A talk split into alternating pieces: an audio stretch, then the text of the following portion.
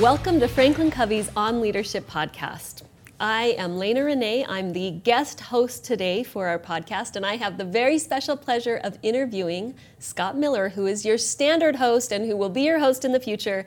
Welcome, Scott, to the On Leadership podcast. Lena, thank you. If anybody were to take my place, it would be you. So don't do too good of a job today, right? You can count on me not, because you are very talented, oh, and it hardly. feels very special to be in this hardly. chair. I picked one of my favorite mentors and also friends and colleagues to take that chair, so it's much easier being over here. So good luck to you. Thank you. Yeah, thank you, thank you. Actually, I get to put you on the hot seat today as we talk about Master Mentors Woo-hoo. Volume Number Woo-hoo. Two. Congratulations, Scott. Thank you, thank you. Coming out right now, yes, hot off the press, just yes. released. How are you feeling? I'm elated. You know, it's the second book in the ten-volume series. Yes. We held a launch party a few nights ago. You were a guest because yes. you are one of the mentors that I feature in the book. And I, as I mentioned at the party, you know, I think the first half of my life career was very much having the spotlight focused on me. Yeah. Everyone yeah. knows that, that knows me. And I think as I've matured, hopefully, that I want to spend the next half of my career, half my life, really mm-hmm. turning that light metaphorically around yeah. and shining out on others. Yeah. I also mentioned that I probably have, like most people, never had an original thought in my life.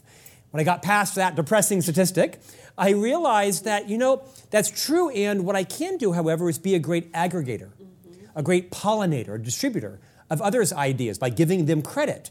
And one of the privileges of being the host of this podcast now for, gosh, two hundred fifty episodes yes. is we've learned an amazing amount from amazing thought leaders. And if I can be a pollinator of some of the transformative insights from our guests shared on or off the air, what an amazing platform and spotlight that I have. And so you're going to see the light a little dimmer on me and a little more bright on people like you and others that are in the books. Well, I will say, Scott, Master Mentor number fifty-five is my favorite title right now. Because it's you. I feel very honored. It's you. It's me. I do. I featured you as one of the uh, two, you've written two best-selling books. Yes. You're a double Wall Street Journal best-selling author on both time management, productivity, and on customer employee loyalty. Yep. And you've said some very profound things with your co-authors, Sandy and Sean, around how do you build a culture where people feel valued, yes. where they are loyal yes. to you. Yes. And so I appreciate you agreeing thank to be you, featured in the you. book. Thank you, and it's a real pleasure to be. You know, Scott, something you said that resonates with me, and I hope you're okay if we get real, real, real fast. Yeah. So today's world, I think we're in a unique space of thought leadership and authorship.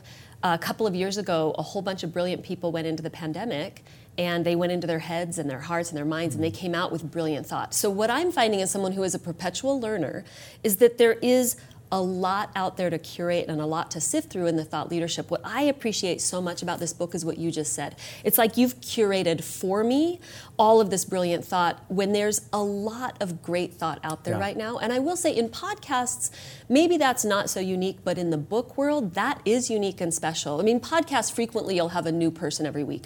But this, this is very unique and very special in book form where you've said, here are thirty people who have great thoughts to share. Yeah. What, what are your thoughts on what I'm saying? Does that feel well, true to it you? It was risky. That's exactly. In fact, the first publisher passed on the series. They felt it was too episodic.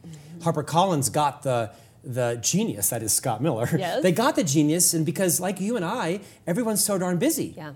And I, I like the kind of books I can read for eight to twelve minutes at night when I'm exhausted and I'm falling asleep, yes. and I can pick it back up the next night. So my books are fast, they're easy, they're breezy, they're not research-based, by strategy. They're not good to great or build to last kind of Jim Collins books or mm-hmm. multipliers like Liz Wiseman, whose books I love. This is like Chicken Soup for the Leadership Soul. Mm-hmm. This is with the permission of guests on the podcast. I've curated one transformative thought from each person and then shared a, a story, sometimes a tender story about them or about yeah. me or someone else, that you can read this book in thirty settings. Heck, you can read it in one flight because it's short and easy. And I'm not embarrassed that it's sort of a water ski kind of book, because I do think the book has something to offer for everyone yeah. based on where they are in their life. Just divorced, just married, had a child, lost a parent, been bankrupt, just launched a mm-hmm. business, been promoted, been demoted. Mm-hmm. And so all I'm doing is taking the genius that is of these mentors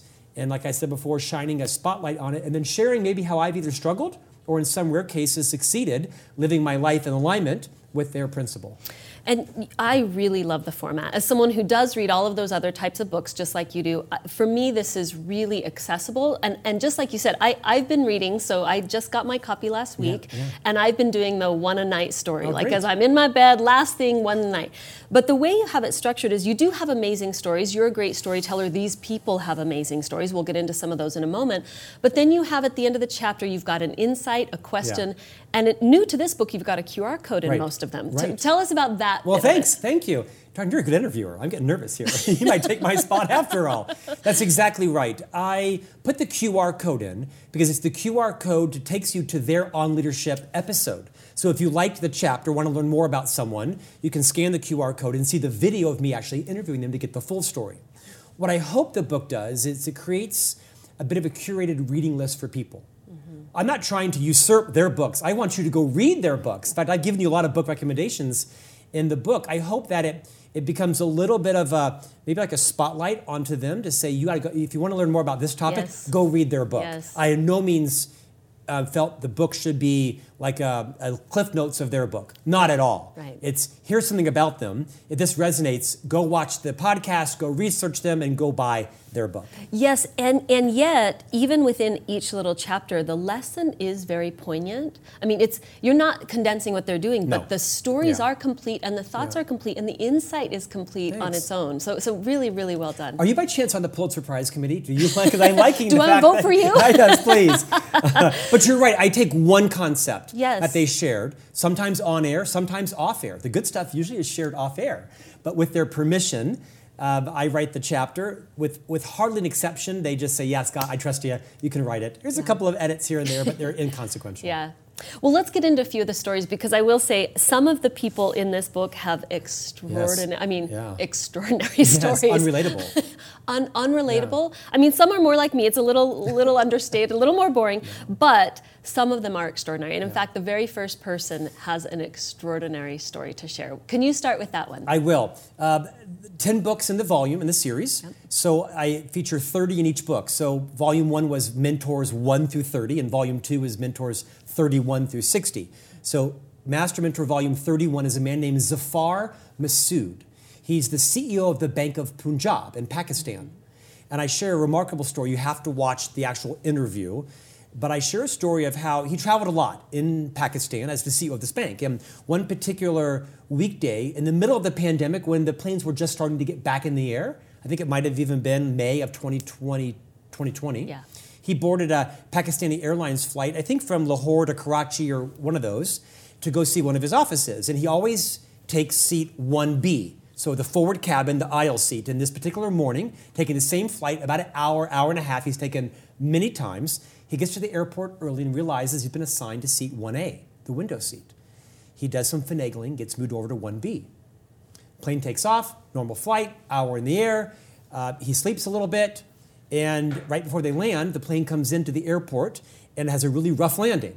And the plane immediately takes back off again, something that happens maybe once in your life. If you've flown right. a lot, maybe once in your life will right. a plane abort in a landing. Hopefully not. Plane takes off, comes back around. The landing was kind of so um, jarring that the cockpit door flew open. And Zafar could kind of see the pandemonium happening in the cockpit and the horror on the eyes of the flight attendants and the pilots. The plane comes back around for a second landing, and what no one realized is actually the pilots had failed to lower the landing gear on the plane, so the actual belly and engine of the plane hit the ground. What had disabled the airplane, and the plane crashed.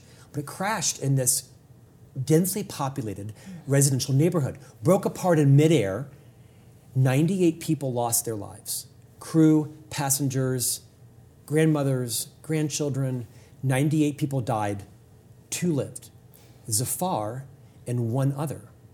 Zafar's chair broke loose of the plane, and he landed, Lena, upright, still strapped into his chair, unconscious and on fire. His seat, one B, lands on the top of a roof of a building, upright, slides down, it falls off of the roof and lands upright, still on fire, unconscious, strapped in on the roof of a car. Occupied by two young men getting ready to turn the car on to go to work that morning. And they're sitting in their car, and all of a sudden all the windows blow out of their car, including the windshield, they come to and they see a man strapped in an airline seat on fire on the front of their roof, their hood. They get out, they rescue him, take him to safety. He survives with enormous survivor's guilt. Of course. That's a thing. Yes. And lives to tell about it. And it's an amazing story, incomprehensible. But the, the best part of the story isn't what I just told you, this incomprehensible survival. While, by the way, all the fuel is now spread across this neighborhood and everything is engulfed in flames. People on the ground are dying. Buildings are going up in flames. ninety-eight people on the plane died. Zafar goes on to tell this amazing story of very quickly what became important to him.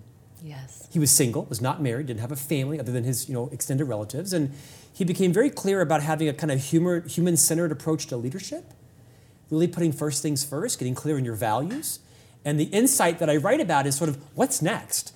I wanted all of the readers not to have to go through a life or death plane crash to get serious around, so what are you going to do in your life? Yes. And I write a story about how within one week after interviewing Zafar, my oldest son, who was about eleven at the time, was writing an assignment for school. And he had to write down all of his traditions. This is Thatcher. He's my twelve-year-old now. Love him. And named after my hero, Margaret Thatcher. Yes. And he's writing a story about all of his family traditions. And I peered over his shoulder, and he said, we go to church on Sundays, we go to brunch at the club, and sometimes we watch movies. And I like had this horrifying epiphany. I'm like, those aren't traditions. Those are activities. Those are things that we do with some regularity. Those aren't traditions. And I was thinking of Zafar's story and how limited my life is going to be. Yes. And so my wife and I went out searching for a cabin, like to, you know, catch fireflies and build bonfires and install zip lines, and not like a Beverly Hillbillies kind of cabin, right? Not like a cabin, but like, you know, kind of a rustic cabin in the woods that won't require us to, you know, limit our four oh one k. But it's an amazing chapter to think about. So what's next in your life? What's really important to you? And don't make it t- take some life-changing, altering thing where your seat yeah. falls from the sky to get you clear in your values. What I find really profound about, about what you just said is I will never relate to the experience of surviving a plane crash. Hopefully like not. A handful of right. people on the planet right. ever will survive. Flying's very safe. Yes, and, and, and surviving that and all, all that comes. And yet, the point made is very relatable. Yes. Right? It's, it, you don't have to survive a plane crash to ask what matters most to me and mm. how do I structure my life. To and act on it, that. Right? When you go home and tonight to your children and your husband, what will you do? When will you turn off the laptop? When will you take off your phone and your... and your um, take off your, you know, iPhone or what's that called? iWatch, Apple Watch. Sorry, Apple Watch. Pick one, Scott. Yeah, yeah. Whatever it is. And uh, and check in. One question, um, as an aside, do you keep in tight contact with many of all of mentors? Them? Yes. Yes, okay. I text most of them, and they come yes. to my house for dinner, and yes. we email, and they help to promote the book, and I become very dear friends with many of them. Yes. That's been the luxury now of my celebrity network, Lena. No. Well, no, it Including is special. You. I mean, you and I are friends, so I knew we were close. I just didn't know if you yes, kept in touch with so. them, but that's I, really special. We email special. back and forth. And that's yeah. super special. Yes. So you mentioned that you had a launch party for the book the other yes, night, and yeah. I was so honored to be there. And part of the reason I had, I mean, it was such a great night. You know how to throw a party. But one of my favorite parts was I got to meet Bobby Herrera, yeah. who is incredibly charming mm-hmm. and so lovely, and he was able to share his story yeah. with the group and kind of the takeaway lesson. Can I ask you to, yeah. in place of Bobby, share some yeah. of his story and the lesson from that? I'll chapter. do my best. I'll try to keep it short. But some of these stories are so profound. Oh, so profound. They're short-changed if you don't tell them. Bobby Herrera, uh, Mexican by birth, Latino by race, born in Mexico, one of thirteen children to a very humble family. Uh, fortunately, I think it was his father and his mother met a connection in New Mexico, a farmer, and the farmer offered them a job on their ranch. And they showed up with like thirteen kids. Right? Yeah. Not what I had in mind, but Bobby actually was the first of those children to actually be born in New Mexico. Mm-hmm. And Bobby was raised in very humble means, one of thirteen children, and played, I believe it was uh, basketball, basketball or f- basketball, basketball. Mm-hmm. Um, in high school. And uh, he and his brother would play on the on the high school team. And every night after their basketball game, win or lose, the team bus would stop at a local restaurant. And all of the teammates would leave the bus and go in and have dinner. Except for the Herrera brothers. They always stayed on the bus. Everybody knew this because there was no money for both sports equipment and dinner. And so every night after the basketball game, everybody got off and the Herrera brothers stayed on, Bobby and Ed, and ate the brown bag dinner that their mom had packed for them. It was just something everybody knew happened. Can you imagine how humiliating that would be? I can't even imagine. Yeah. I was not raised it's in tough. a wealthy family, but we had five dollars to go in and yes. get a hamburger. My sense is it wasn't Ruth's Chris. It was probably more right. like the Sizzler, right? That's or right. Crown Burger or something. And that was the routine. Until one night, one of the fathers of one of the boys that was in the restaurant reboarded the bus and walked back, I get emotional telling this story, walked back to the Herrera brothers and said, I'd like you to be my guest at dinner. I'm paying the tab. No one needs to know. All I ask in the future is that you work to pay forward the same to somebody else. And it's an emotional story because in all of our lives, someone has reboarded the bus for us, right. literally or metaphorically. Someone has seen us. And Bobby says it was the first time in his life as a teenager, Lena, he'd ever felt seen by anyone. He couldn't see tomorrow, let alone next year or the rest of his life.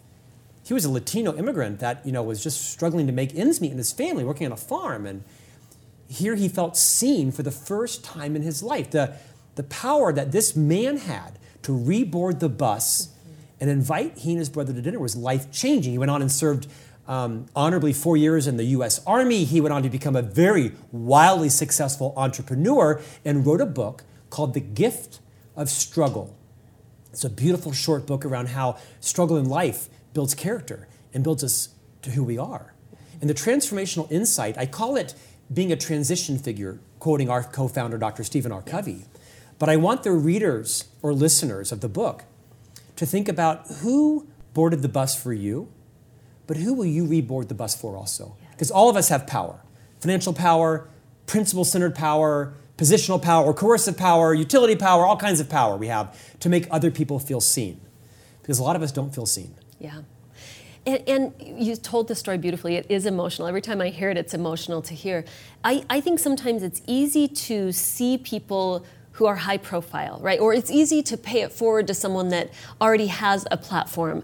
And yet this power of that story, and where I've really been thinking is, he boarded the bus for these, there was nothing those two teenage boys could do for him. I mean, it, there wasn't an exchange he was after in that moment. It really was a gift that he was giving it was. to Bobby Herrera. Selfless. And the gentleman who boarded the bus, Mister Teague, um, had no idea the impact on Bobby until Bobby found him twenty-five years so later. After he wrote this book, found him, invited him to his launch party later, and told him in front of a huge audience the impact that this one experience had had in his entire life. And Mister Teague later writes to him and says to him, I remember that moment. I had no idea the impact on you, and you've actually made my life feel like I had a purpose. So I want the readers and listeners of this book to not just thank the people that made them feel seen, but to think about the people in your network, yeah. professionally, personally, who might not be feeling seen, and go pay them a well-earned, specific compliment. It could be, I like how you put your family first. I like how focused or disciplined you are. I like the fact that you are vulnerable and can admit your mistakes. It's a great mo- whatever it is. All of us want to be heard, and all of us want to be seen. Yes, be validated. Yep. Yeah, yeah, yeah. Thanks for letting me share it. Oh, yeah, beautiful story. And it really was such a pleasure. He was such a happy person. Yes, he, he has is. such a Contagious great Contagious personality. Yes, He's yes. had ups and downs. His life has not been without lots of challenge, including lately with some family issues and a business in the pandemic. But he continues to be an energy infuser. Yeah. And that's contagious. He really is, really special. So thank you. Thank you for that one. And again, just to underscore for me, the lesson was, what opportunities do we have in the moment to connect with and see someone? And That's it doesn't right. take a big effort. It right? doesn't. Just a yeah. small effort. Right. Okay, are you okay if we keep moving please, along? Please, Okay, so Master Mentor number thirty-seven is Tiffany Aliche. Aliche. Tiffany Aliche. So she's known as the budgetnista. She's a very prominent uh, author, bl- po- podcaster, blogger, newsletter writer in the, in the um, personal finance space. Um, African-American expert, educator by profession, and became an expert. She speaks primarily to um, minority financial issues, but she, but her principles, you know, your credit score is your credit yes. score, right? But her, one of her passions is, is helping minorities build their financial house in order. And she wrote a book uh, up on the wall up here uh, about making sense of your financial house. But I chose not to write about that in the book. Because although her her insights are extraordinary, my own credit score hopefully has raised a point or two, I'm still waiting for it to eclipse my S A T score, which isn't hard, just so you know, believe it or not. Uh, but what I wrote about is that Tiffany's a great example. There's no such thing as overnight success. There is overnight fame, and it's often ill-gotten and fleeting. Yeah. But there is no such thing as overnight success. Tiffany has nearly ten thousand reviews on her Amazon uh, account. I might have two hundred fifty for my best book. ten thousand. She is a force of nature in the financial world, but she did not burst from the scene. She, like most people on this wall and in this book, toiled for years building their craft. Whether it was auditioning for movies you never knew Matthew McConaughey got a denial for, or it was, you know, podcasts that never got released, or pilots on television that we've learned from celebrities never got, you know, made into movies, or books that flopped. She wrote a newsletter for weeks and weeks and weeks for eight years, building her database, building her social media, building her posse, her community, before she launched her book. And that's what I wrote about, is how I think sometimes we get enamored by the flash in the pan or the overnight success. Oh, it's not that way. Everyone on this wall, I can tell you their multi-year, multi-decade journey on all the things you have no idea, their struggle to get to where they were. The thousands of setbacks, bankruptcies, failures, no's they got before you saw them exploding on yes. TikTok or Instagram. Maybe yes. not now for some of the younger ones, right? I don't interview those people. I'm not opposed to it, but she's a great example of the good old-fashioned aspect of hard work and building your brand, which takes years and years and years of making and keeping commitments. You know, that lesson for me is resonating in that it is really easy to see either in the book, the thirty people you have here, or on the wall, all these authors, and, and there's this inherent admiration, mm. and it would be easy to turn that admiration into self- doubt yes. or, or shame. Yes. I don't know what the right word would yeah. be, but like doubt of yourself. When you're saying like, look how much they've done and how I have not done that. And I find it really inspiring to say, that's that's not the reality. It's what, not. Can I can I add to that? Yes, please. I was on a podcast as a guest recently, and one of the hosts asked me, what was the red thread? What was the defining theme amongst them all?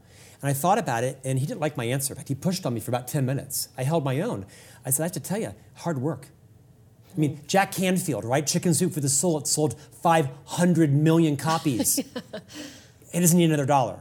He came on our podcast. John Gray, Men Are From Mars, Women Are From Venus. I mean, these people are still out there. They're icons. They're, they're, yeah. they're working. John Maxwell, right, came on our mm-hmm. podcast. Does not need to be one more podcast. And it's not for the fame.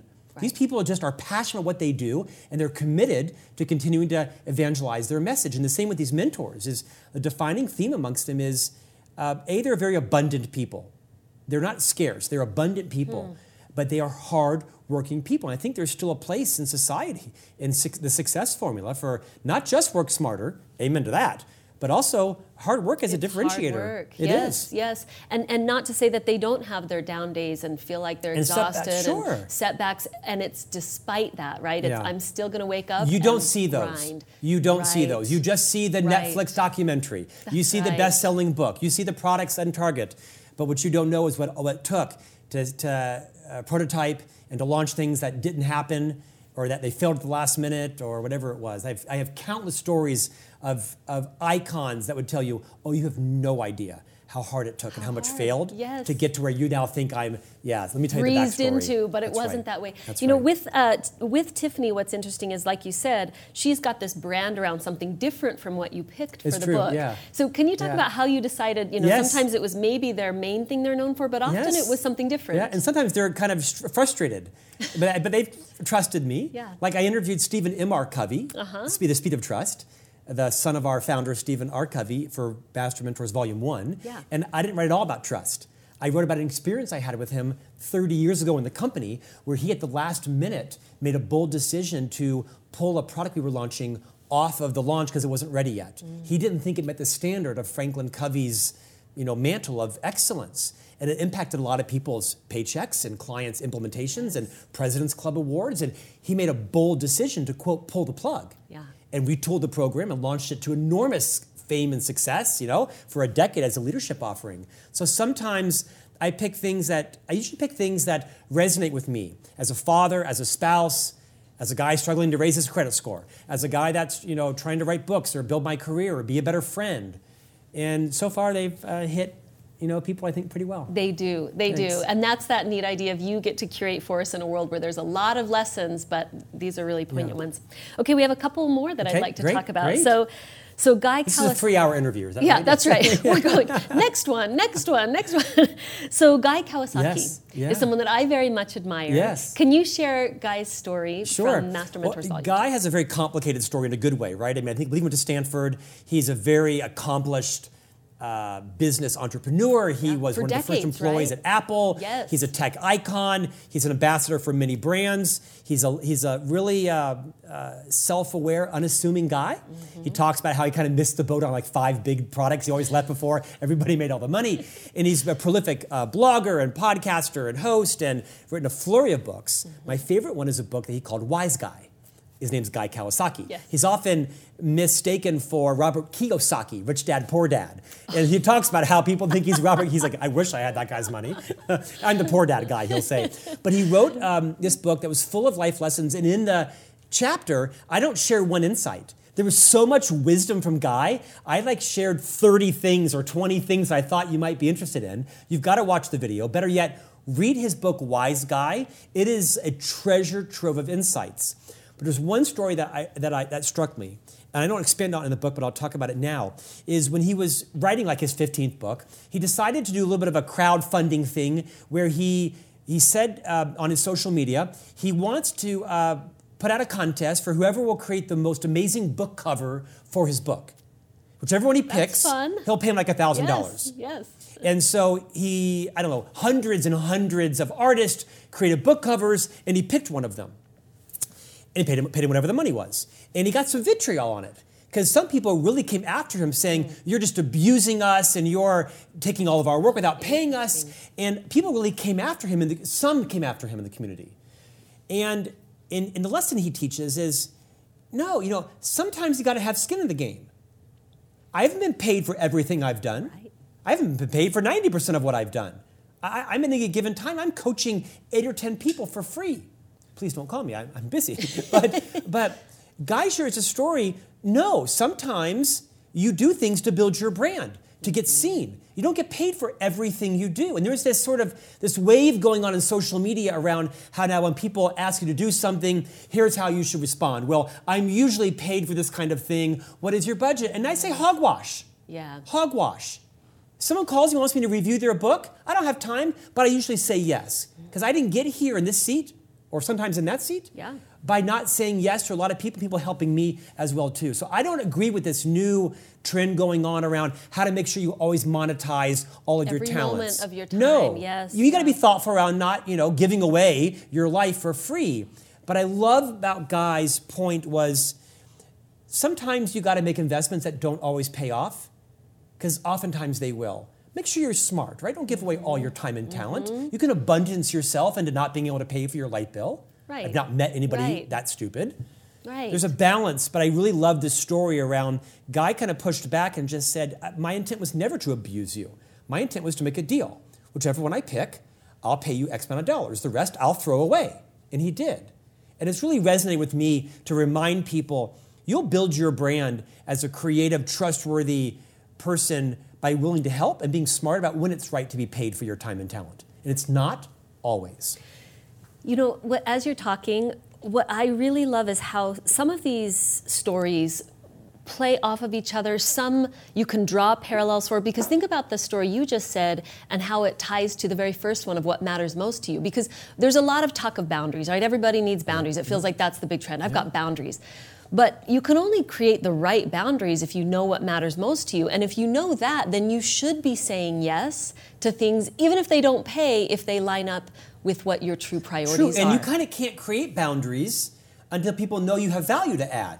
Right. Because otherwise there's no need for boundaries, right? Right. And, and I, I'm quite uh, proud of the success I've had in my career, and my literary career is incrementally growing.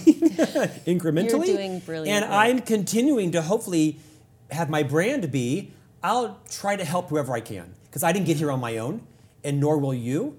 And there's some things you should pay me for, and some things that are just part of me being a good citizen yes. and a good friend yes. and showing up for people. Because yes. I have earned wisdom from my mistakes and my successes that somebody else can learn from. I, I think Guy is a treasure trove. Read Uh, Wise Guys and watch his video. Okay. Yeah, I'm a big fan. Thank you, thank you. That is part of the hard work. We just talked about how hard it is. That's part of the hard work, yeah. right? Uh, okay, so Scott, the final one you okay. selected very carefully. Oh, no. Ed Mylett yes. is the final yes. story in the book, yeah. the final mentor in the book. So can you take a few minutes sure. and give us some context and why why Ed and why is this such an important yeah, one? Yeah, so I'm not sure there's a person left in the world who doesn't know who Ed Mylett is. He's a big social media influencer, written several books, very famous entrepreneur based in California, a keynote speaker. He has an N B C, I think, T V program coming out next year. And I saw him speak once at an event. I had no idea who this guy was. I was he and I both were invited to Rachel Hollis' uh, Rise oh, Business yes. Summit uh-huh. in Charleston, South Carolina. seven thousand people. I clearly like broke into that one, right? Thank you, Rachel Hollis and Dave Hollis, by the way. And he was telling this hysterical story on stage, and so I invited him onto the podcast. And since then, he's launched a Wall Street Journal best-selling book and has risen substantially. But he tells his story of early in his career in California, he was desperate to look successful. Who's not? The difference between Ed and the rest of us, Ed just tells the truth about our own insecurities. So Ed was running sales for a small financial services company, and he wanted to look successful. He thought that looked like driving a Mercedes. I can relate. But Ed couldn't afford a Mercedes. So in California, he opened up this little kind of throwaway newspaper called the Penny Saver, and he saw someone selling a Mercedes down in Laguna Beach. He drives down, and it's a kit car. Now, if you know from like the seventies and eighties, kit cars were a thing where you'd buy a car that wasn't really the right car. It was kind of like a counterfeit car. But this particular car was actually a Chrysler LeBaron with a Mercedes body on top of it. It's fairly popular. These kit cars were, you know, car X with car Y like welded hack. on top car of hack. it. Exactly. Yeah. But this kit car, this Chrysler LeBaron had a difference about it. The Mercedes body wasn't welded onto it. It was Velcroed onto it. The entire Mercedes body, Lena, was Velcroed onto it.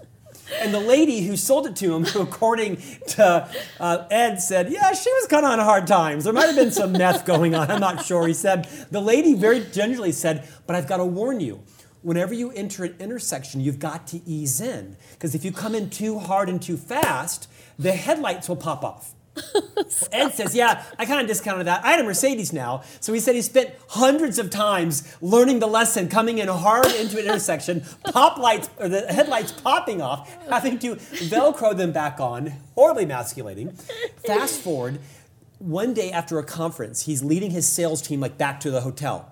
And he's got twenty guys in their cars behind him, and he gets pulled over by a, a police officer. Mm.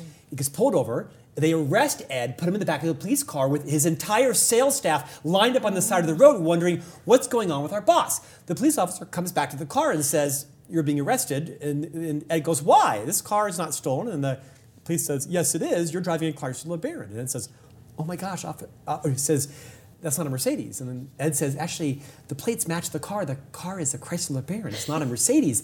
Let me out and I'll show you. And so Ed gets out of the car.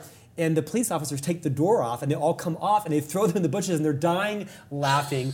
And all the staff is realizing, that's not a Mercedes. And Ed goes on to say he's such a great salesperson, he ended up selling the car to someone on his team. And I convinced him the car was actually the first ever hybrid.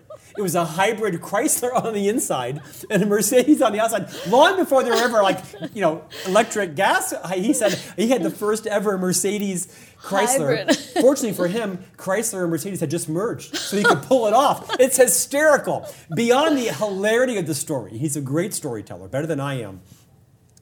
We've all got something Velcro going on in life. Mm. We've all got a Mercedes body Velcroed on yes. our Chrysler LeBaron. Yes. And I write this story, A, because everyone needs a good story. Yeah. But B, to just ask yourself, you know, what's your kit car? What's the What's kit going, car? You know, what, what your headlights are popping off, putting them back on. How bold are you just like to hold up your headlight and say, yeah, it popped off. I'm putting it back on. Because I think it comes to this idea that vulnerability is a leadership competency, right? This is what leaders should be thinking and yes. doing and modeling. Yes. And I think it's an important uh, important trait to be comfortable with your kit car and laugh about it. And I put it in there because A, it's a great story, but B, I think it's profound to think, well, if Ed can share that story, right. then I can share any story. Right, right, right. And much easier said than done, yes. but there is a real power to saying, should own the kit car. Yeah, own yeah. that it's Velcroed it. together. And talk about it with your team, yes. right? Yes. Yes, so that you don't, that you don't uh, be, they're not seen as unapproachable right. or unrelatable. Because right. leaders need to become more relatable to their teams, right? Yes. People don't quit yes. bad jobs. They yes. quit bad, unrelatable leaders and corrupt cultures. Yeah.